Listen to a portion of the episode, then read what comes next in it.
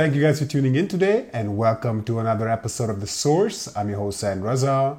And today I'm happy to welcome physician, activist, and former presidential candidate of the Green Party USA, Dr. Jill Stein.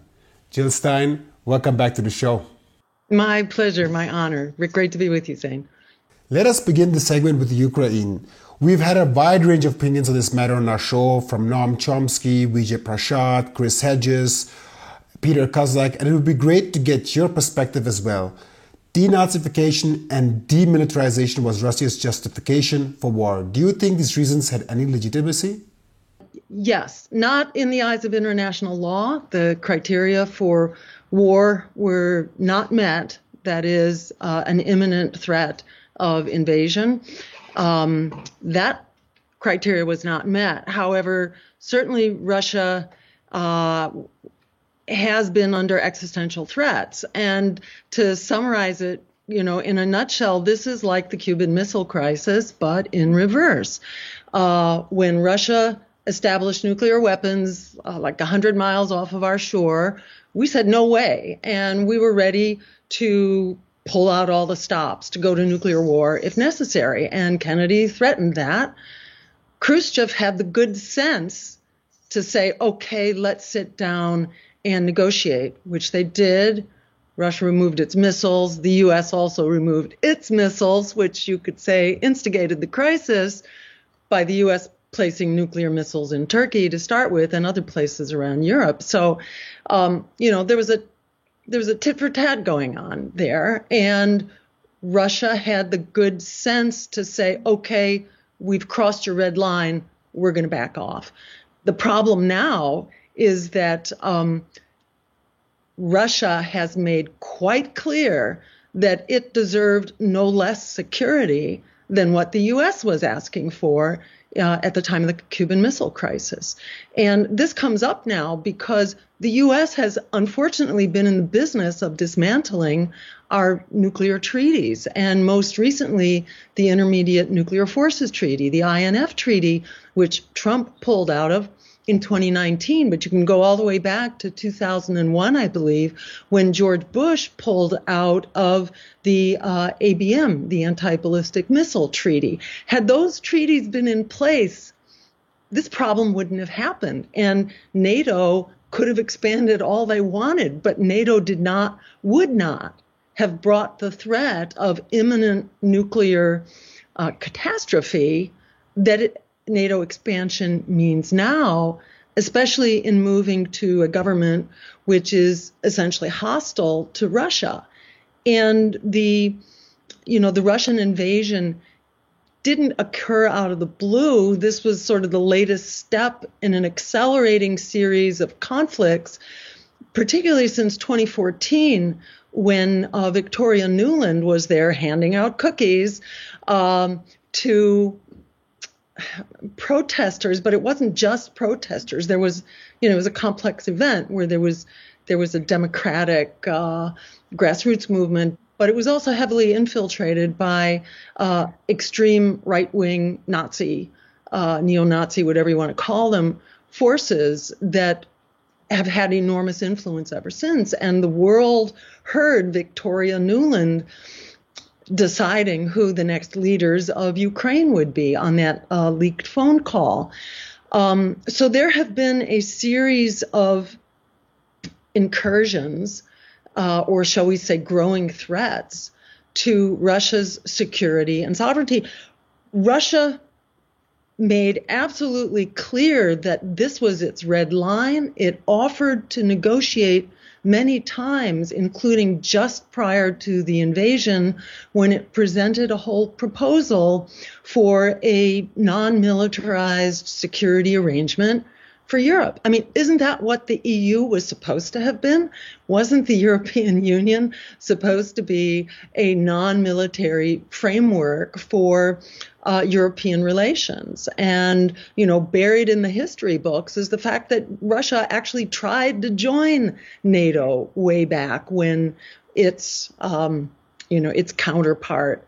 Uh, had been dissolved. So there were offers of conciliation uh, from Russia all along, and Russia became, shall we say, aggressive about its border, um, you could say in in uh, Georgia, uh, and likewise in Ukraine. That's not to justify this horrific war, which is rolling out in front of all the TV cameras and in front of our very eyes. It is a horrific war, but it is a war that could have been avoided in the blink of an eye had the U.S. Uh, and the West and NATO, which is definitely subservient to the U.S., which is funded largely by the U.S., um, which is an enormous boondoggle for the U.S. weapons industry. When you join NATO, for those who don't know, when you join NATO, you have to um, agree to spend something like two, or it might even be three percent right now of whether it's your budget or your GDP. I don't recall, but it's a big chunk of change you need to spend on what? on U.S. weapons. So, you know, this is a complete boondoggle for the U.S. weapons industry, which is the real winner here. And I think it's really important for people to think not so much which side are you on, you know, are you on the side of of uh, the West or the side of Russia, but are you on the side of you know of a of a peaceful future of uh, diplomacy? Are you on the side of non-militarized uh, relations? Because inside of this framework of NATO, uh, it's it's a disaster from the get go, and um, there is, you know, it, it's not a solvable problem from within the framework of the U.S. empire. And if I could point out one other very uh, important dimension to the threat to Russia, that is the U.S.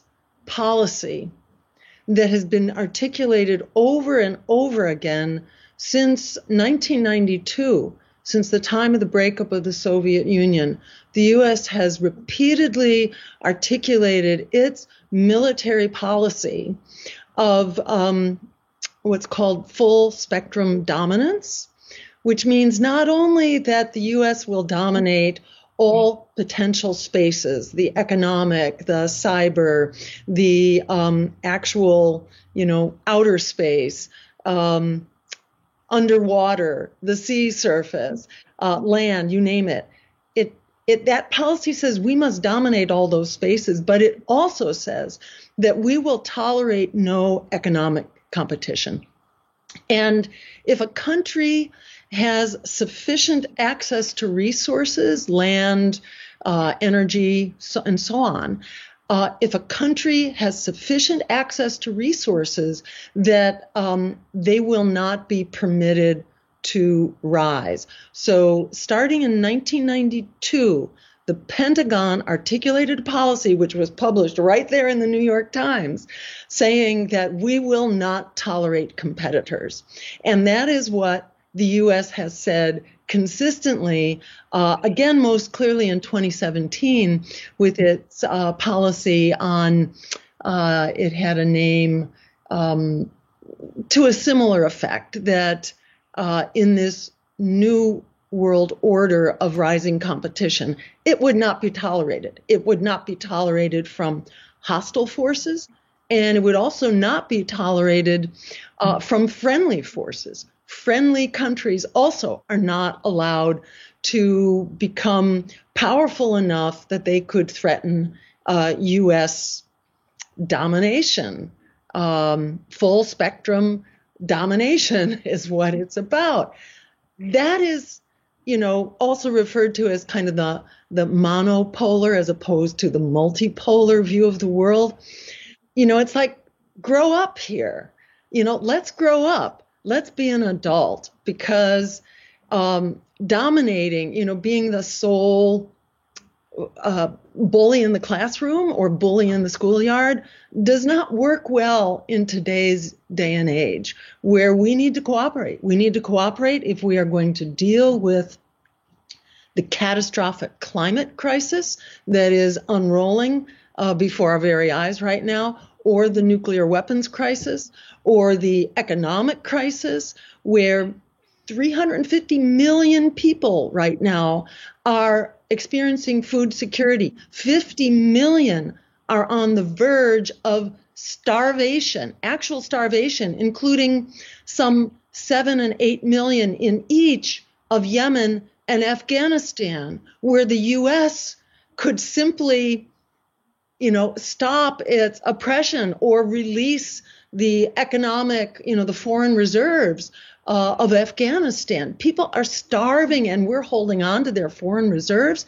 It's just unthinkable what's going on right now. The, the application of U.S. sanctions to something like one out of every three human beings uh, on the planet. You know, this is blowing back at us right now in a very big way, not only with the discord in Europe, uh, the you know the strike last week uh, in Italy, the the general strike, uh, public opinion, which is uh, uh, taking a nosedive, the support for the war, the outrageous fuel costs, where Europe is expected to pay something like four to five times the cost of fossil fuel in order to buy U.S. fuels, where the U.S. declared it and tremendous opportunity that oh somehow the the Nord Stream 2 pipeline had gone away exactly as Joe Biden said it would if there was a Russian invasion of Ukraine Ukraine that pipeline is going to go away and then it goes away and then uh, Antony Blinken declares it a tremendous opportunity. We're now number one.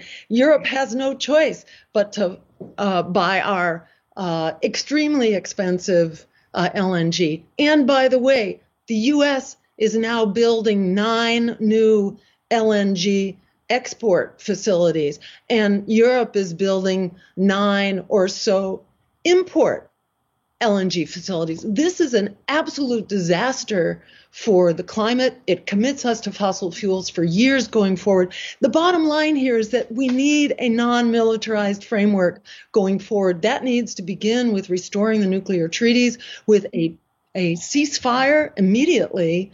Uh, let's have a Christmas ceasefire uh, in Ukraine, and then creating a framework that provides security both for Ukraine, for the breakaway provinces in the east, uh, and for Russia. This is not rocket science. This can be done.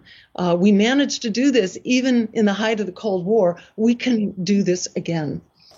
You talked about uh, this being uh, taking sides, either the US or Russian. That's also the media atmosphere at the moment in Germany. Um, uh, if you provide context and understanding to this conflict, you are deemed as justifying the conflict. Um, how's the situation in the US, and why do you think this binary framework of good and evil, or taking sides between Russia and uh, the US instead of looking at humanity as a whole, is being pushed as a narrative in the mainstream media and political discourse? You know, to step back and look at the big picture, um, what is really going on here, at least as you know, as far as I can tell, is that we have really end stage capitalism and end stage empire kind of converging here. So that most of our institutions, whether you're looking at uh, mainstream media or you are looking at our educational institutions, our economy, um, uh, you know, our environmental uh, regulations, you know, they've really been hijacked. Or you can even look at our public health regulations. Across the board, people have lost confidence and lost faith in the fundamental institutions of democracy. Um, I'm quite familiar with the polls here in this country. I don't know what they are in Europe, but here there's been a complete loss of faith. And for the media, for example, I think the latest figures are in the teens. That is the level of confidence. Confidence in the Supreme Court has plummeted and is running like in the 20s now. Um, you know, this has been kind of a progressive process here in this country as as uh, economic power has concentrated increasingly in the hands of a few very rich oligarchs, where three billionaires now in the U.S. have the wealth and resources of uh, 50% three people have the equivalent of the lower 50%. Wealth and power is extremely concentrated and is growing by the hour. In the last couple of years, in fact, um, the kind of COVID economy years, which hasn't just been COVID, but that's certainly been a part of it, we've seen that trend accelerate. And you've seen corporate profits go through the roof. And this has been now uh, even worsened with the war, where the cost of, um, well, shall we say, the profits of the fossil fuel and uh, weapons industries have just gone sky high. They've, they've doubled. So basically, to look uh, to, to take the look from the view from outer space, money and power has been concentrating in very few hands. And in the words of a famous uh, U.S. Supreme Court justice, we have a choice between extreme concentrations of wealth or democracy. You can't have both. So our institutions have been fundamentally de democratized. Not that they've ever been perfect, but they've sure been better than what they are right now. So on every score, um, the people are losing. Uh, and to look at the polls, the people are not happy about this in the same way that uh, substantial majorities are now calling for negotiations uh, and a diplomatic, an immediate diplomatic solution to Ukraine, even if it means making compromises with Russia. People are not stupid here, but our leaders are on the payroll of the industries that really want to kind of stay the course, whether it's war, uh, etc. You know, there was a um, a reception that was just held at the Ukrainian embassy in Washington D.C., and this was just before uh, Zelensky came for his visit, and whose logos were all over the invitation. It was the weapons industry, you know, it was Raytheon and and and the likes um, who are sponsoring this stuff? Well, it's the weapons industry who are showering Congress with campaign contributions, who have far more lobbyists on Capitol Hill than we have actual representatives. So our political institutions have been bought and paid for. And it's not just a crisis of peace, uh, of uh, nuclear weapons, uh, of Armageddon that's one of many crises. You know, I, I think of this, you know, if you're to apply the um, uh, the medical model here, the patient is in the intensive care unit and the patient has multi-system failure.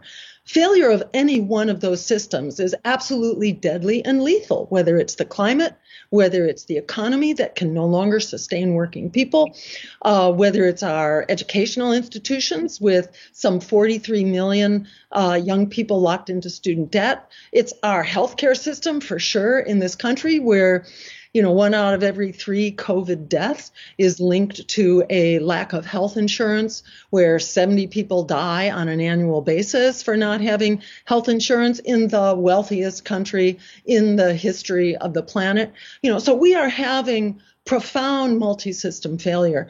And, you know, in the same way that there was a massive uh, global movement that established the Internuclear Forces uh, Treaty, the INF Treaty, came subsequent to a million people coming out to Central Park in uh, New York City back in 1982. Your point about the media is huge here because if we don't have a media to clarify what's going on, you know, and we don't have an, an economy in which people have the leisure time to even figure out what's happening, you know, because not everybody can be a news junkie like us, you know, and dig this out. You know, it becomes a very self-perpetuating cycle. But I want to emphasize the good. The good news here is that um, people get it, you know, and even with wall-to-wall propaganda trying to manufacture consent around Ukraine, people do not consent they do not consent. They do not consent on virtually every one of the major uh, mainstream media uh, propaganda campaigns. People didn't have to read the uh, the Twitter disclosures to learn that there's you know enormous uh, what should we say um, stranglehold of our media by our intelligence and security services, which was demonstrated you know, in uh, recently in in some of the uh, Twitter disclosures, you know, you didn't have to read about that to know what's going on. People have totally lost confidence, and I think this is this is our challenge. You know, our challenge for now and for the future, if we're to have a future, is to be able to work together outside of these institutions that have been hijacked on the part of oligarchy and empire. You mentioned that in the past, millions of people went out on the streets in New York um, to voice anti-war sentiments. Uh, the same we saw in Germany in the 80s, that the Green Party here was very active uh, to avoid a nuclear confrontation between the Soviet Union and the United States. In the US and Germany, large parts of the left have abandoned this anti-war stance. Even the so-called progressive caucuses are no longer questioning US involvement in Ukraine or in the South China Sea. Why do you think no one is at least debating and questioning US involvement and pushing for uh, diplomacy. Are there any voices left in the US that are addressing this vacuum? Um, you know, I think it is a symbol of how thoroughly corrupt our political institutions have been and how captured they are by the stranglehold of big money, which gets bigger every year, so that even the progressive caucus you know, has to withdraw their very timid letter that dares to mention um, negotiations, where Bernie Sanders had to basically withdraw his proposal to stop the war in Yemen. Um, you know, it's just, uh, it's really across the board where the progressive, you know, the so-called squad in um, in the U.S. couldn't bear to force a vote uh, on on Medicare for all or whatever it was. I think it was Medicare for all. It might have been the public option, but you know, it was some little step towards health care. Um, the political class uh, is really a creature of the economic elite. We have an economic and political elite in this country and throughout much of the West, and it is um, it is driving us over a cliff. And I think it's increasingly becoming a matter of just uh, self preservation and survival that people have to defy that. You know, um, as Greens here in this country, where we are very anti war, we have the occasional uh, exception who is. Um, you know, they're moderately pro war. They support um, uh, weapons for Ukraine. But uh, outside of an exception or two, we are extremely anti-war in this country. And you know, as our our various uh, parties uh, who are our partners in the socialist world, and we are all uniformly uh, suppressed and silenced, uh, basically blocked. The Democrats tried to illegally throw our candidates off the ballot and they sometimes get away with it. Sometimes we can fight it in court. But actually in the state of New York, it's harder to get on the ballot than it is in, in Moscow. You know, so it's just, it's pathetic. It's preposterous. It's incredibly hypocritical. We who pretend to be this great uh, proponent of human rights and uh, free speech, you know, it's uh, it's a joke. Uh, Julian Assange really is kind of a symbol of how much uh, free speech, uh, you know, our government is is uh, it's willing to allow. So, yeah, uh, it's it's extremely. Um, what should we say? It's crazy making. It's not something one can make sense out of. It is something I think one shouldn't try to make sense out of. I think the um, the onus is on us to organize and to uh, throw the bums out. Um, you know, through whatever peaceful means necessary. Many of us here in the U.S. Uh, believe that a uh, a general strike of some sort is going to be inevitable. We're seeing that right now with the railway workers who've been denied their right to strike, and because uh, you know, because the uh, the industry, which is the most profitable industry in the U.S., the railway industry is the most profitable. Um, because they know that they have the government as their backstop, they never have to negotiate in good faith.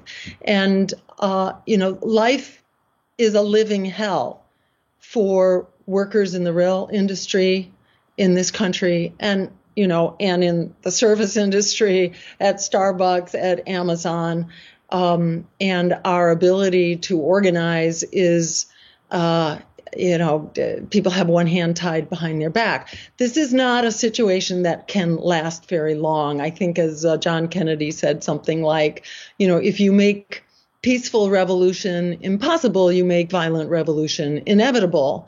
And um, clearly, we are heading in a very um, concerning direction, uh, whatever parameter you look at. And, you know, if I can mention again on the climate, because it, it gets the emergency of the war keeps pushing it to the back burner. But, you know, the climate, which is what the Green Party is supposed to be all about. Back to your question of, you know, what, what's the status of the Green Party here? You know, the climate is in incredibly dire straits. We need a real Green Party. You know, we need Green parties that are not compromised by, uh, you know, by by funding, by whatever political machinations may be going on. And I don't pretend to know the situation very well in Germany, um, but you know, Greens uh, need to be anti-war and they need to be uh, pro-climate. And on both of those counts right now, we are facing a dire emergency. There was a headline uh, just last week, maybe two weeks ago, in the Washington Post that said a um, these are the words that they use a complete doomsday scenario is expected in the Colorado River. Now, why the Colorado River is really important is that it supplies the California agriculture system, which in turn supplies half of the fruits and vegetables for this country. So we are on the verge of a real acceleration of the climate crisis and the food crisis, you know, with costs just skyrocketing all over the world, including in this country. It's about to get a whole lot worse. And what are we doing? We are accelerating the use of fossil fuels here for the long haul, for decades to come. We are supposed to be at, um, uh, what is it, um, 45% reduction in um, greenhouse gas emissions by 2030 if we're going to make it out of here alive. Where are we now on that chart? We're not getting to 45% reduction. We're on target for an 11% increase. This is another catastrophe of the war. The war, aside from escalating the release of fossil fuels enormously, it makes it impossible to have the global cooperation that's necessary if we are to survive the climate crisis. So, in short, we need to refocus from uh, a uh, war on each other to a war against climate change, which creates jobs, which creates justice, and which creates a, a, a livable planet within the framework of a revived democracy. That won't happen just for asking nicely. This is why, inevitably, I think we are heading for a general strike. You mentioned the German Green Party. I can already tell you their policy stance. Uh, our foreign minister Annalena Baerbock also already said that uh, Germany or our policy should be to ruin uh, Russia. Um, and there have been a lot of hardlines positions uh, being exposed in this crisis. Um, one would expect uh, the Ukraine crisis be a call for diplomacy. If you look at it from the green perspective, uh, you already mentioned uh, how much dependency on the fossil fuel is increasing. If you look at it from the social democratic uh, perspective, we can see how much money is flowing away from the economy towards war. If you look at it from the right wing pro business perspective, we can also see that a lot of uh, the economy is getting affected, inflation and prices. So, from all political uh, perspectives, one would could should have come from the conclusion that peace and diplomacy should be at least tried. So it's easy to say the word diplomacy and peace. Could you talk about what a policy framework, peace policy framework, would actually look like if we were to resolve the crisis in Ukraine? Absolutely. And let's be clear that the crisis in Ukraine is a crisis for all of us. And, you know, to my mind, that is the key message here. That the problem is not over there. The war is not over there. If we come to a nuclear confrontation, nuclear winter affects us all, and we're all going down the tubes. You know, we all starve. If, if enough nuclear weapons are exchanged, there's enough debris put into the atmosphere that agriculture basically, um, uh, you know, goes over the cliff and cannot produce enough to support most people. Most of us will die if uh, if there is a nuclear confrontation, and it's just sheer idiocy that uh, people are not organizing like their lives depend on it to reinstitute uh, nuclear treaties. There should be a ban. I mean, we should just cut to the chase. There is a nuclear weapons ban um, that has been, you know, authorized by the United Nations, which has been signed by the majority of nations around the world. Doing that alone would basically provide the security that Russia has been looking for, that we all should be looking for. So let's not pretend and let's not be put into a box of advocating for Russia. This is about advocating for us. This is about ensuring that we will have a planet here, a food supply for we, our families, and our children to live on. This is not just the future, this is now. So I think that's number one, is understanding that this is about us. And the minute people get that we need to fight for our lives here, then, then the um, betrayal, the treachery on the part of our bribed elected officials in service of the oligarchy and the war industry, uh, that will not last and they will be thrown out or they will just, you know, melt before the fury of an informed public. That is number one for us to realize this is about us. Um, signing on to the nuclear weapons ban, which really is the proper solution here, um, that could be achieved really, you know, with the stroke of a pen, signing on and then beginning that process. Um, or instituting the Intermediate Nuclear Forces Treaty or the ABM Treaty, that basically removes the uh, the fundamental threat, the existential threat that uh, Russia is facing. And then there are many things we can do from there. Um, you know, and they were outlined in the Minsk Accords. So this is not rocket science. Not only were they outlined in the Minsk Accords, but they were actually agreed to in a tentative fashion. There was a preliminary agreement that was brokered um, by, by Turkey just after the war began.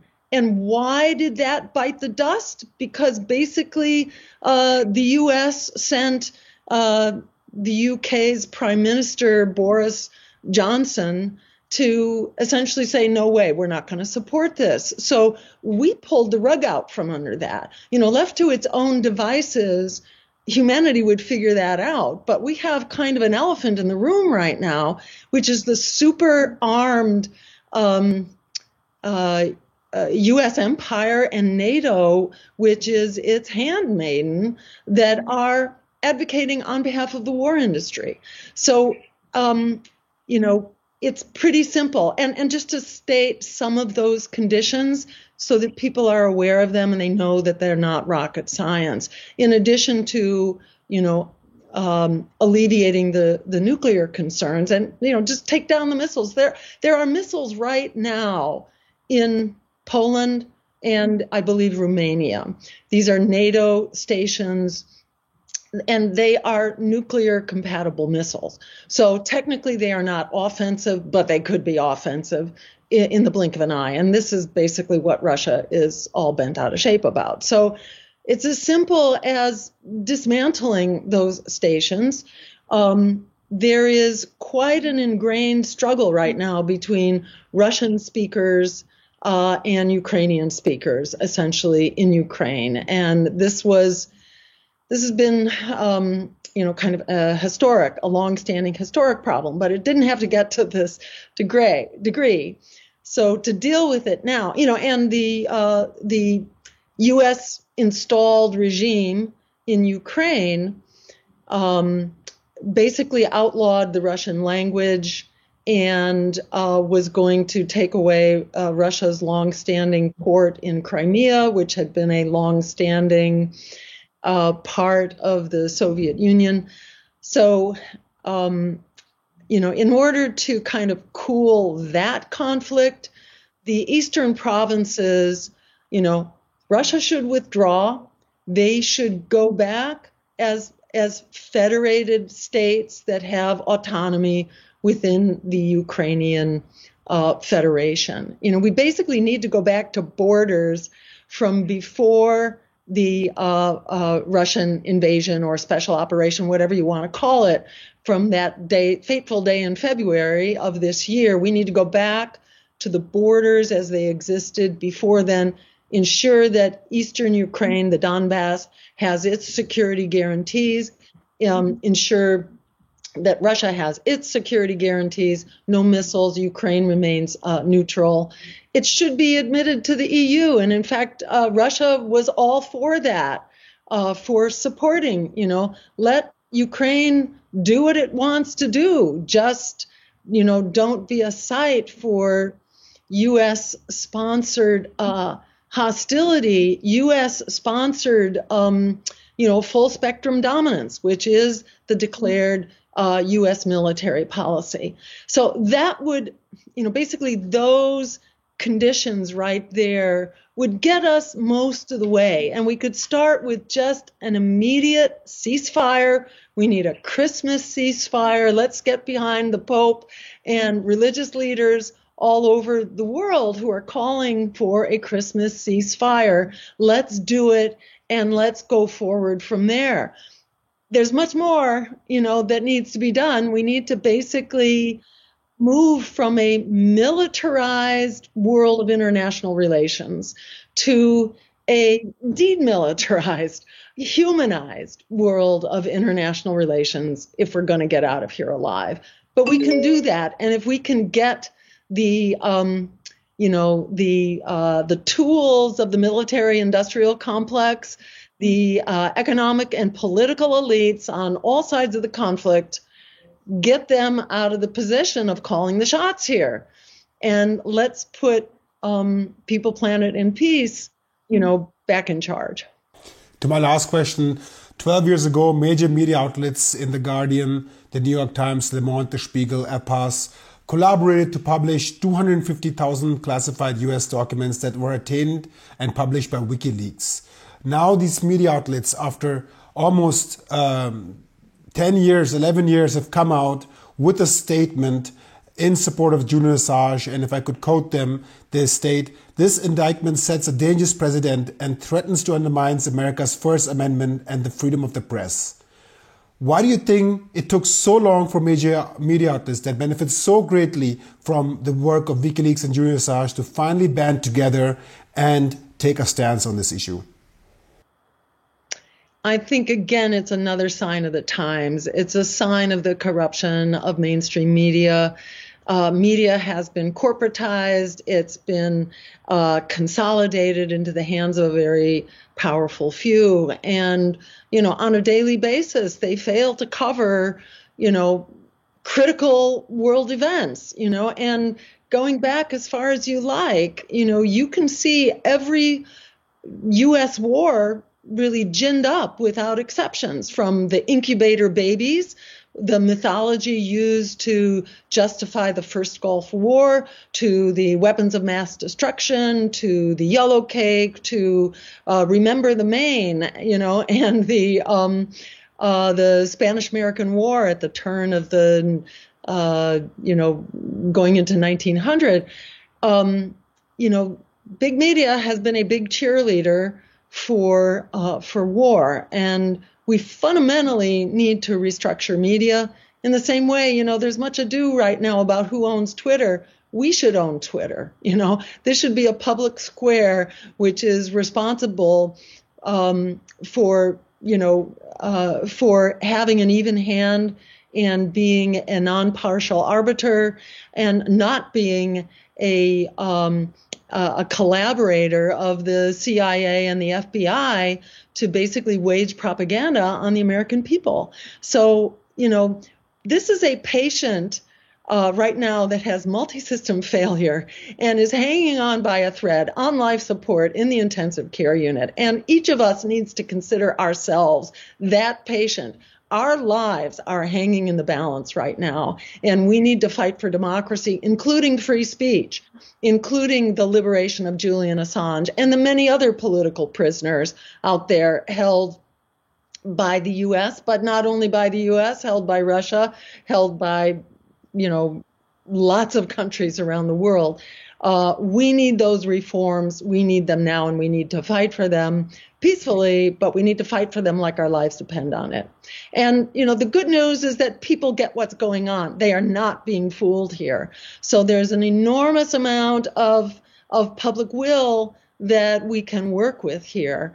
Um, but we need to be, uh, you know, very clear-eyed that the empire is not our friend, that the economic elites and the political elites are also not our friend. Uh, you know, we need a an agenda for people, planet, and peace over profit that is fighting for a system change and a world that works for all of us that we can actually survive on. You know, this is kind of the moment of truth that's come back to haunt us right now, and uh, we need to step up to the plate.